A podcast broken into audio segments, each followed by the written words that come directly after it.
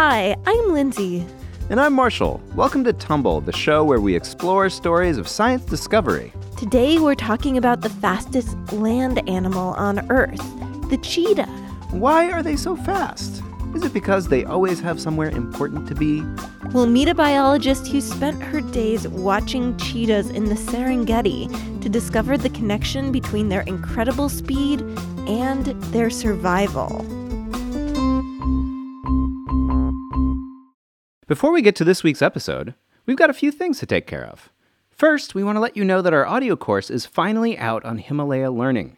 The Wildlife of Your Home pod course is a 10 episode series that will train you to become an indoor wildlife investigator, a rare kind of scientist.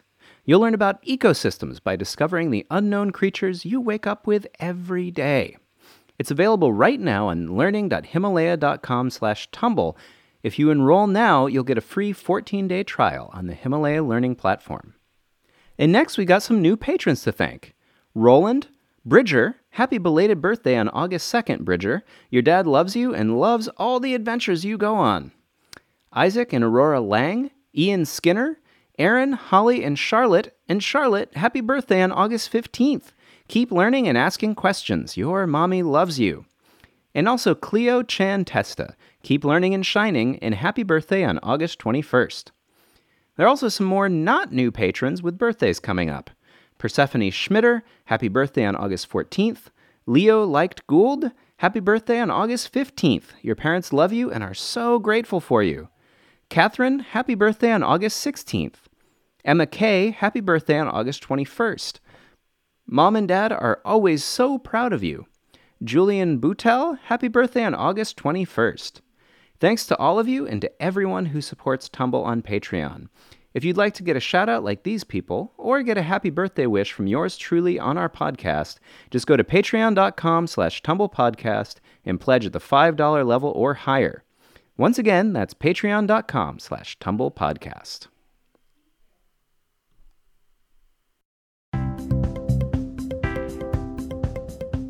We've heard from a lot of Tumble listeners who love cheetahs. They're one of the better cat species, I think.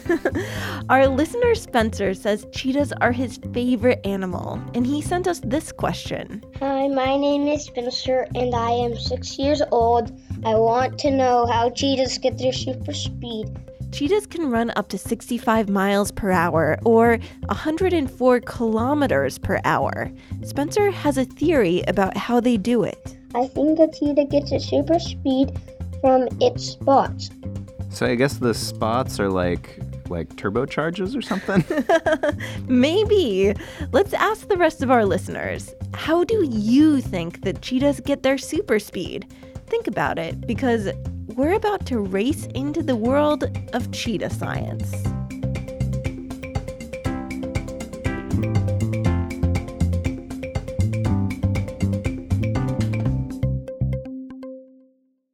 To find out how cheetahs get their super speed, I called up a cheetah scientist, Anne Hilborn. She's had a soft spot for cheetahs since she was a kid. I had a plush cheetah when I was six or seven and they're just they're just also really cute and they're one of the few cats that purr and so that's really appealing i find.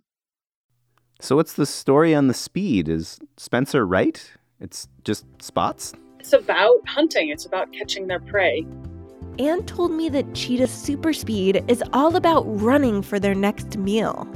And so cheetahs have developed a lot of anatomical adaptations so that they can be so much faster than even, say, the fastest dog or the fastest other cat. The fastest dog is that probably not a pug. Yeah, and we're talking about cats like lions, not like the neighborhood cat. Sure, though I've seen socks get some good head of steam when there's tuna on offer. yeah, so what Anne means by anatomical adaptations is the features of a species' body that help them survive. And there's a whole list of them. So some of the more obvious ones when you watch them run is that their spine is really flexible. Cheetahs are actually bendy. Both their front and hind legs can extend even further and then it retracts quickly and so that when all the legs come together under their body it can bend sort of the other way quite deeply. Like a spring and they have adaptations of their hips and their shoulders so that their legs can go straight out and they're not sort of stuck under their body, which means that they can sort of go full stretch in their run and have this giant stride of up to seven meters. That's 23 feet. Like, imagine four full size beds placed end to end, and a cheetah can jump over all of them in a single stride. I'd say crossing four beds in a single stride would be a pretty amazing slumber party trick. Do one of those and then keep going. so, cheetah chests are also shaped for running. It isn't wide, so it's sort of flattened so that it doesn't get in the way of their legs as they go back and forth. Um, and then they have a tiny waist and then sort of big, powerful hind legs, which which help them run. So cheetahs are literally built for speed. Yeah, and there's also adaptations we can't see on the outside of their bodies. And in order to run that fast, uh, you need a lot of oxygen. If you've ever gotten winded while running, which I think we all have, you know that not having enough oxygen really slows you down. I take it that's not a problem cheetahs have. Like they're not like, oh my god, oh I'm so out of shape. I shouldn't. I really should be running more. Cheetahs have smallish heads, but really big nostrils for taking in all that air. And then they have really large lungs and a large heart and um, big blood vessels to keep the blood pumping. And so all of these adaptations together mean that they're really, really fast. Okay, so I get why cheetahs are better runners than us. It's, it's not that we just need to train more. yeah. In terms of evolution, cheetahs have put all of their cards on speed for survival. So that means while cheetahs can beat anyone who challenges them in a sprint, it also has some drawbacks. So they're good at running fast, but they're not super powerful like lions or leopards to have all that space for the nose, their jaws are small, so they just they don't have the bite strength of, of other big cats. So they've sort of sacrificed strength for speed. Okay, but who cares how strong you are when you can outrun everyone on Earth? Well, it goes back to what Anne said at the very beginning. It's about hunting, it's about catching their prey. Anne studies how cheetahs hunt, the relationship between predators and prey. It's sort of the most basic and intrinsic interaction between two species because it involves life and death. So, like the classic scene in the nature documentary The wildebeest has escaped the lion's jaws this time and will live another day. Even though it's not like a friendly interaction. like, hey, how about I eat you today? How do you feel about that? Anyhow, this really reveals the relationships between species in a practical way. Then it helps you figure out, like, if the number of, of gazelles started to decline for some reason, what would happen with the cheetahs? Mm, so, like, if you want to save the cheetahs, you really got to make sure there's something left for them to eat. Exactly. And that's why Anne wants to figure out how cheetahs hunt does their super speed pay off when it comes to getting their next meal? And it turns out no one knows. There's just so much to discover about it, and Serengeti is such a great place to do it because you can actually see it. The Serengeti is the most famous wildlife preserve in Africa. It's an ideal cheetah hunting ground and also an ideal cheetah observing ground when you're a scientist. It can be absolutely covered in thousands of thousands of wildebeest and zebra and gazelle, and it's just an amazing spectacle. Anne spent nine months watching cheetahs to find out how good they are at hunting. We would drive to the top of any sort of small hill and then scan for cheetahs. And what we were looking for is like this little bowling pin or triangular shape popping up out of the grass or sitting on a termite mound. That was the best because they're really visible when they sit on termite mounds. Oh, I'm just a cheetah looking for a chair. Oh, a nice termite mound. Anne waited for cheetahs to wait for their prey. A cheetah hunt is, is slightly complex. Actually, they need to first find something to hunt, and then they need to stalk it, and then they need to chase it, and then they need to kill it, which can take a bit of time, and then they need to eat it. Just like, you know, we go through our cookbook, decide on a dinner recipe, do some stalking. I, I mean, sorry, shopping for ingredients. Same thing. Except the cheetahs have a lot more to worry about when they finally get that meal. And so there's these bigger animals who are built for strength, things like lions and hyenas, which if they come on a cheetah on a kill, will the cheetah will run away. And so the cheetah, when it's eating, has to think about the risks. So cheetah's speed can't really keep their meal from being stolen. Yeah, and it's that trade off Anne was talking about between speed and strength. The stakes can be even higher than missing a meal. If it's a mother cheetah with cubs, their cubs are vulnerable to being killed by these larger predators. Only 5% of cheetah cubs make it past the age of 18 months when they start to live on their own.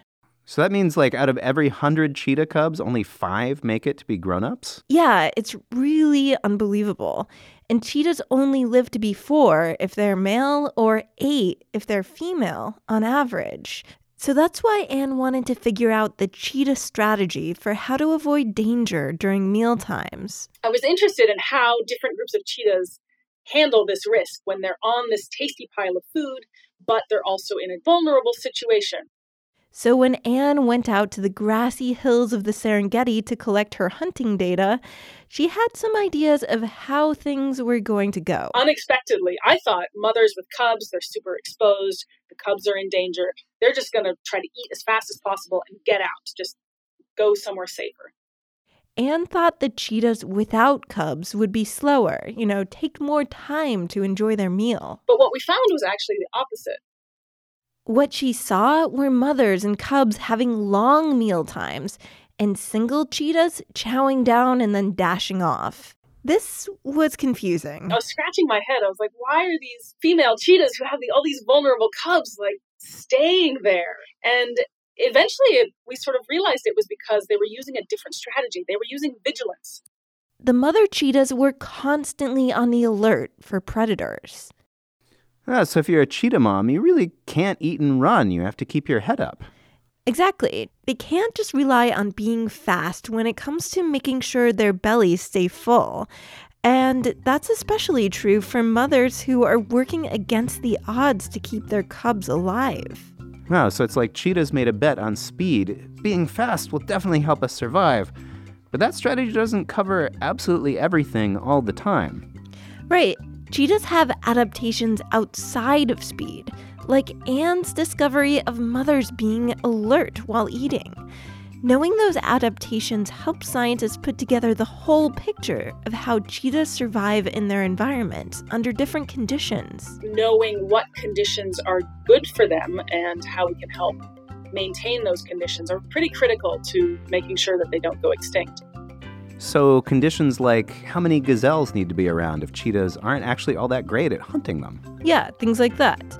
Cheetahs are close to being an endangered species right now. If we don't want them to go extinct, we have to have a conservation plan or a way to make sure that they can survive. We know what the threats are, it's just it's just doing something about them. And that's really tricky. But there's a lot of smart, dedicated people working on it. So hopefully hopefully they'll be around. So, even though we know a lot about how cheetahs get their super speed, there's still so much more to learn about them. Totally, and the same goes for other awesome animals too. Listeners, do you have a favorite animal? Have you ever wondered why it has certain adaptations? Like, why does my favorite animal, the spiny anteater or echidna, lay eggs? Or why do sea otters, which are obviously the best animal, float on their backs? They look so relaxed, but they probably have a better reason for doing it than just chilling out. Think about all of the adaptations your favorite animal might use to survive in its environment and why they might be so useful.